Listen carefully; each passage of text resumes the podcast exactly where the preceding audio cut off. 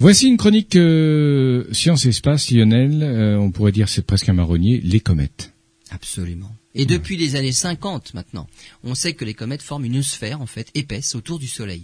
Elle se trouve dans ce qu'on appelle un nuage, le nuage de Oort, du nom de l'astronome hollandais qui l'a découvert. Des centaines de milliards de noyaux cométaires tournent sur des orbites relativement circulaires autour du Soleil, sur des orbites qu'elles parcourent en des milliers d'années pour certaines.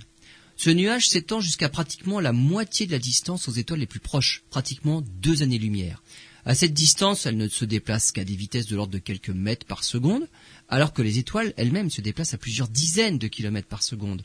On imagine très bien que les étoiles proches peuvent donc facilement influencer les comètes les plus éloignées par les forces gravitationnelles.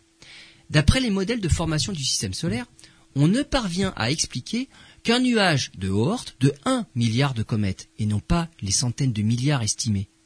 Par contre, si on tient compte du fait que le Soleil s'est formé au sein d'un amas d'étoiles, qui se sont séparées ensuite, on peut tout à fait imaginer que le Soleil a pour ainsi dire volé des comètes aux autres étoiles. Une conclusion très intéressante pour l'exobiologie. On pourrait échantillonner dans notre propre système solaire la matière primitive d'autres systèmes stellaires. Des indices qui pourraient également déboucher sur des modèles novateurs en matière de pense permis et d'évolution de la vie autour des étoiles, et pas seulement dans le système solaire.